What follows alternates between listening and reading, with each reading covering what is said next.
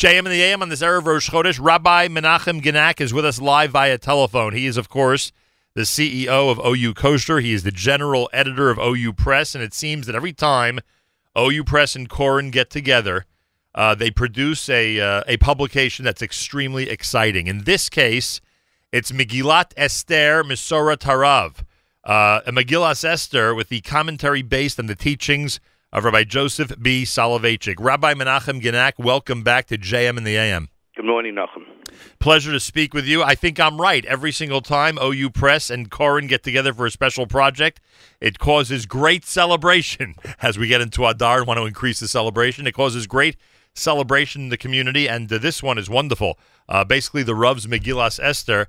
Um, you know, you and I, Rabbi Genack, I think uh, almost every time you're on these airways and we discuss the Rav, we always discuss something about uh, what it was like being his Talmud, but we also discuss his unique view of Jewish holidays. And it's no secret, you've revealed this to us many, many times, that he admitted during his lifetime that his favorite Jewish holiday was Yom Kippur. I would therefore suggest, and I might surmise, that Purim being the way it's observed, quite the opposite of Yom Kippur, he may have had a unique position when it came to this holiday. Can you give us any insight into how the Rav enjoyed or viewed the holiday of Purim? Uh, that's interesting.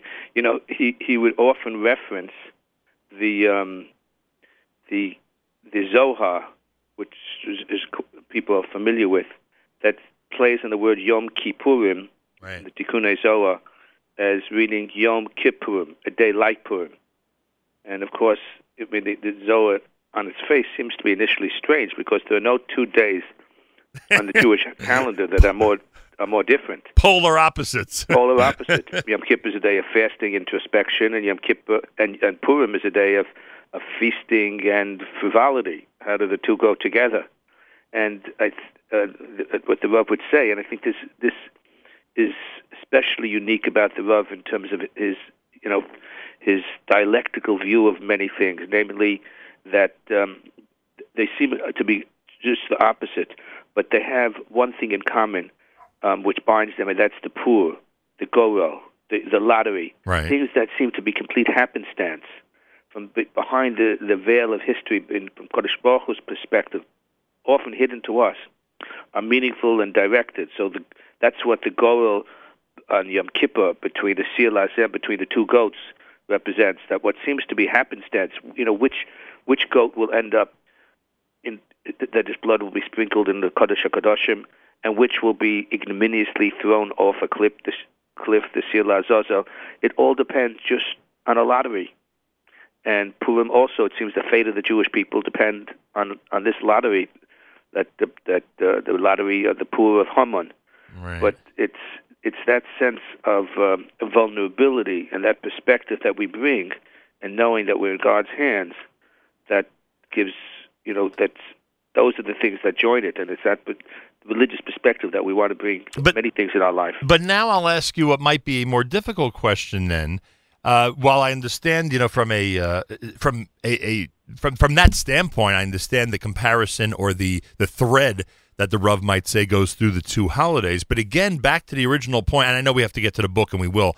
But back to the original point in terms of how the day is observed and them being polar opposites. I mean, you've described to us how uh, the Rav was elated quote unquote on Yom Kippur, and the avoda was so meaningful to him, and even the fasting and the closeness which he felt one could achieve with the one above on Yom Kippur was unprecedented compared to other days of the year. So then, how did he view the observance of Purim? Is there anything unique you could tell us about how he viewed again the frivolity, the the the joy, the dancing? You know, I, uh, uh, things that we don't always associate with his, Brisk. with right with Brisk and his perspective of, Right. of Jewish observance. Right. So you know, I, I don't, and I think you- you're right about that. He he, he wasn't. Um, his his I think his Purim was probably much more subdued. Actually, the only time I was with him Purim, I wasn't with him in Purim, but I was him with him on Shushan Purim, Right. and and that's why there's a lot of the things that we have in the book uh, uh, relate to this. Was his wife passed away Yud Aleph Adar. Mm-hmm. So it was right before Purim. He was sitting Shiva on Purim. And he sat Shiva on Purim. And I, men- I remember when I went to Boston, to Brookline, to Menachem Ovel, I remember when I walked into the house, Rabbi Teitz was there and Rabbi Hutner was there, Zichron Levacha. Right. And the Rav was talking, and the Rav sat Shiva on, I wasn't at Purim, but on the next day, on Shushan Purim. Right. And he said that, you know, because the Ramah says that you don't sit Shiva on Purim. There's Stevis in Shulchan Aruch about whether you sit Shiva on, on Shushan Purim. Well, on, on Purim itself, we do, but we don't have guests, correct? Is that the right approach? Well, th- actually, there's a machlekes where they actually sit Shiva on Purim. So uh, most people, I mean, it- it- it's, a, it's a discussion of Dean about it in, in Machaber and so on. We we don't sit we we don't sit Shiva on the floor, Right, but an Avil would likely not walk but- out of their house on Purim. but there is but there is there is Nichem Avelim. right. Oh, there is Nichem Avelim. You can Right. have you can have Shiva guests, so to speak, on Purim. Okay, I didn't Right, because look, we, there's even Nichem Avelim on on Yontif. Right. Well, it says Right. on Cholamoid Rabbi Misaskim Right. So, but it, it, I remember he said, you know, if somebody would ask, you know, why are you sitting Shiva? Again, there were different sources for whether you do. He said, but psychologically, that he he he feels he has to. So, you know, if you know Brisk and you know the Rav, his Purim wasn't, you know, this kind of getting drunk, and uh, Right. that wasn't that wasn't it. I think they tell the story about somebody once told me that Reb Velvel in Yerushalayim, they some boys from Yerushalayim came and he was learning, and they and they started dancing around him while he was learning. He just even didn't even lift his head, you know, Right. acknowledge it. So. uh yeah, the, the Purim itself and the actual observance was probably much more subdued. All right, but we know we know not to overstate the obvious, but we do know that he heard Megillah twice on Purim, and he did have a Purim Suda, and no Right, doubt fulfilled right, and no doubt fulfilled Mishloach Manos and Matanas Right. Levyonim. I mean, no Right. question about that. Yes. Uh, so he did participate. Just you know, may, maybe not to the. I don't know if he had any theme for his Shalach Manos, right? That that, that I, I think I think that sort of developed after his time in general, but yeah. All right. Rabbi Menachem Genack is with us, general editor of OU Press. Now, you've described for us in the past, and you know we always get excited when there is a publication that has just been released uh, associated with the Rav. You've described us in the best that this type of research is based on notes and shiurim that were, you know, specifically given and conversations that were had with the Rav by his Talmidim, et cetera, et cetera. Was that the type of system utilized to put together the Purim work? Yes, and also we we have a work that the Rav, you know, was was work of Days of Deliverance, which which is was an important source for this. Uh, the editors of, of this particular of this volume were Rabbi Rabbi Posner, was the editor of uh, OU Press, together with Rabbi Krukowski, Eli Krukowski, and actually my son Moshe Genack. And um, I should also mention Joe Wolowski was very involved. So uh, this was took us several years till, till we got to. Uh, you know, till we got it out. But it's really a, a, a real gem. And uh, I mean, I, I always ask you if you can give us a good example. What, what what is a good example of the uniqueness of the Rav in terms of viewing the psukim, the passages in Megillah Esther? Is there one specific one you can give us that shows us, you know, the type of insight he had into this story? Um, well, you know, just in terms of the Megillah itself, coming back to the theme that you spoke about, you know, how did he view it? Right. Um, so he pointed out, you know, the Gemara gives gives two sources for why we read um, the Megillah, the, Gemara- why we read the Megillah twice um, each day. Um, Night and day, right? not, not right, night and day. And uh, you know, this is the the beginning of Megillah, and and one seems to be, you know, is is one of um, of um, um, um, um, Yom what I meant to focus Yom Ekwa Velosana, of um, um, right. So that that's that Shubin Levi says this in the beginning of Megillah. So that seems to be one of crying out to Hashem, Right. and the and the other is Lahagi Babok Chastecha. Um, you know, it, it, the other one is one of, of joy. This is Rav Chelbo saying. Um, um, And it's impossible to get both of those out at the same so reading. these- One so right. So actually, these are two contradictory verses. right. and that represents, according to the Rav, you know, these two dimensions of the Megillah. The one part of the of the Megillah, the Megillah is said as Hallel, as praise. Right. The The Mar tells us the reason we don't. One of the reasons we don't say Hallel on Purim, which we do on Hanukkah, is because Kriyasu Zuhi Hilula. The reading of the of the Megillah itself is the Hallel, Right. and but the other one is is one of of of of of crying out. Matter of fact, the Rav pointed out that in the time of the Gaonim, they used to say they used to say Tachnon according to some, they used to say Slichas according to others. So there was also this underlying thing that it's this tension between these two experiences, um, one of of you know Jews were on the verge of annihilation, and the and the tenuous, you know, fragile nature of existence. That would be the, the that would be the nighttime one, I guess, right? Right. And then the, and, during the day, right. So, you know, merging the two, that's you know, as I said, the dialectic between the two. That in, inherent in the Megillah are these two opposite themes. Right. It's like the Shir Hashem and the Shir Azazel. So the these two opposite themes co coalesce within the reading of the Megillah, and somehow the, the religious experience has to encompass both of them. And when you think about it, there's no other Megillah that can that can you know carry the same double type of uh, of theme. Because, right, as we, as we know, the Megillah is the only book of the Tanakh where God's name is not explicitly mentioned. Right. Interesting. So it's it's you know it's it's hidden from our view, but we know God's hand is moving events. Hmm. Rabbi Menachem Genack is with us. The brand new book is uh, Megillas Esther Masoras Harav, commentary based on the teachings of Rabbi Joseph B. Soloveitchik. Rabbi, Rabbi Genack, of course, general editor of OU Press. This is a, a combination of OU Press and Koren Publications. Now, what can we learn? You know, we all have, and most of this is obviously because of what we learned in kindergarten and elementary school, and it stayed with us all these years. Most of us have an impression of who and what type of person Achashverosh was, and who and what type of person Haman was, and who and what type of person Esther was, etc., etc. Does the Rav have a, a, an analysis of any of these characters, any of these figures that would surprise us uh, based on the conventional approach to the characters in the story of Purim? Well, I think you know he he has discussion of all of these people and their personalities and how they play out. You know, like he said, "Vahibi me'ach Hashverosh." Vahibi me'ach Hashverosh doesn't only mean chronologically to tell us, you know, that this is what during the time because it says who Achashverosh. It in others. This could have only happened in the lifetime of Achashverosh, and he goes on to explain the history of Achashverosh. Achashverosh himself wasn't of royal blood.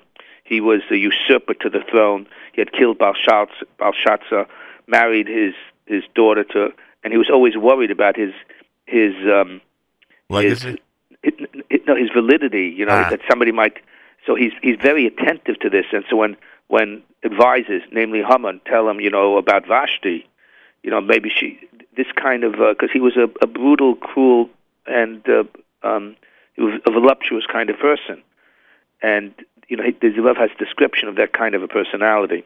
You know, if you read current events nowadays and you just look at the Megillah, you the, just how these things dovetail both in terms of different personalities, but also, but more importantly, you know, the the the, uh, the how things seem impossible and other things that work out, and sometimes even for the good, and some things are beyond what we would have anticipated. Right. Again, the hand, the hidden hand of God. The hidden hand of God. Uh, w- you know the impression that the majority of Jews uh, around the world have of Haman.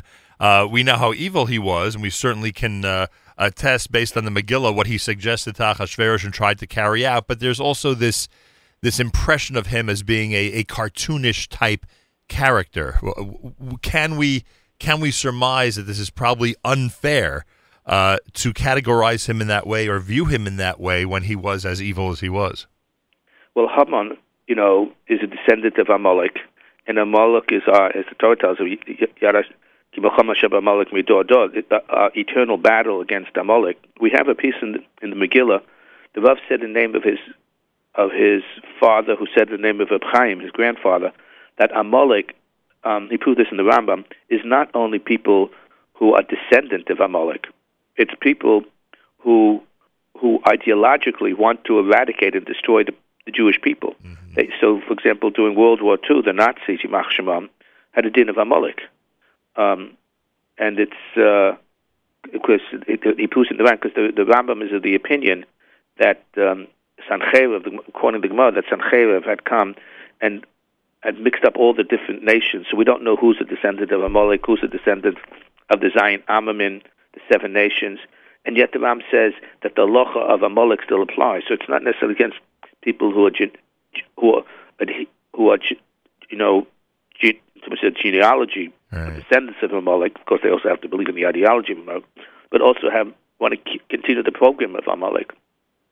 Interesting.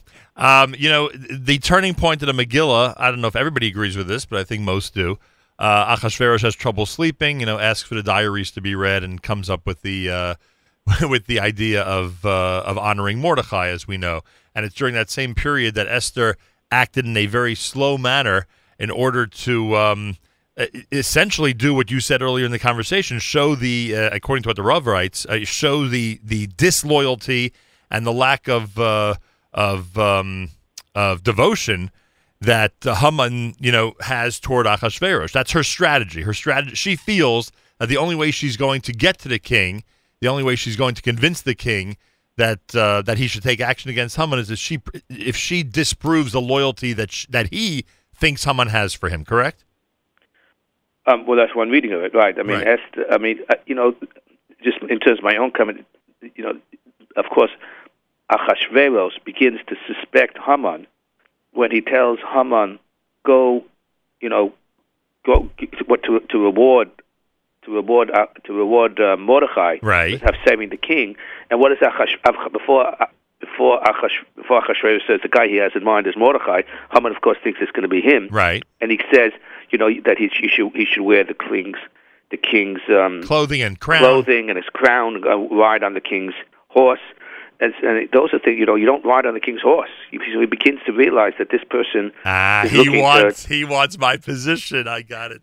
you know, it's interesting. If you look in the Rambam, the Rambam quotes in Hilchas Malachim, what is it that, you know, in terms of there's a special loch of covered melech of giving honor and ought for the king. And he says, you know, and, and from Suso and, you know, all these things. You don't wear his crown, you don't sit on his seat, and all these things. Where did the Ram get those specific things? He got it from the Megillah. Um, because those are things that, you know, that this is this is what Haman is saying. These are things that, that is reserved for the king themselves. That those who want to be king want to have. Right. Right. So, so then that's um, Achashverosh begins to get wise to Haman that this person wants to ultimately rule. And Achashverosh, as we know, this is a theme that the Rav speaks about. You know, as I said before, Achashverosh is very he's very worried about this because he himself was, you know, who who was Achashverosh, and uh, he was just he, he was uh, worked in the stables. He rose to to become king. He he usurps the king's uh, position, Belshazzar, and so he's he, he knows this can it ha- he- did it. It can happen to him. Right. So this paranoia that that stalks him and everything that he does. Uh, you have here in the book, in the Megillah Esther, uh, am ironically, we discussed this earlier, Avelos and Simcha on Purim, prohibition of Malacha on Purim. Are these things that the Rav, uh, you know, directly um, addressed and, again, you know, are part of the uh, Talmidim, part of the students' uh, um, uh, notes and, and recordings from him? Right. You know, I'll tell you a story that a friend of mine, Rabbi Michal Shurkin, told me. Um, one once one year they sent Shalach Manos to the Rav, Right. and uh, it, it it it must have arrived, uh, you know, the night of Purim. Right. And so the Rav wrote them a, a thank you letter sending the Shalach Manas, and it was dated Purim. So he said, you may wonder, because there's a minhag not to do malacha on Purim. Right. So he said, you may be wondering how I'm writing this letter on Purim. So he said, well, I'm writing this letter the night of Purim, Leil Purim. And he said, the reason Malach is also on Purim is because since there's a mitzvah simcha and suda, so malacha and suda go, you know, are mutually exclusive because just it's the same halacha that I've said by Avelis as well. Right. Malacha is also for the Avel, for the mourner, because he's supposed to be focused on his grief. Right. And malacha is, represents hesach hadas. He's not focused on the grief. Right. Similar And to sim- Chan. Right. and similarly, with, similarly similar to, to Simcha. So Right. he said at night Malacha would be mutter, therefore. Even though it's Purim at night, we read the Megillah, but since there's no mitzvah, Suda, and Simcha, and he said that's why I'm writing. So I know they, they cherish this letter that they got from the Rav. Unbelievable. Very cool. uh, all right. Finally, I can't let you go without asking because uh, you, you know where I fall on this side of the argument in this neighborhood. Did the Rav say Krovitz on Purim and did he say Yotzros on Shabbos Zachar? So, so the answer is he did say Yotzros, He did? And uh, I'm not sure he said Krovitz on Purim. I was never with him, but he used to say, you know, I remember Rabbi saying, you know, but the Balabatim don't understand it. It's just very disruptive. Oh, oh. And he said, said your job is to explain it to them. I have, a, I have such a better solution than that, Rabbi. I'm with you.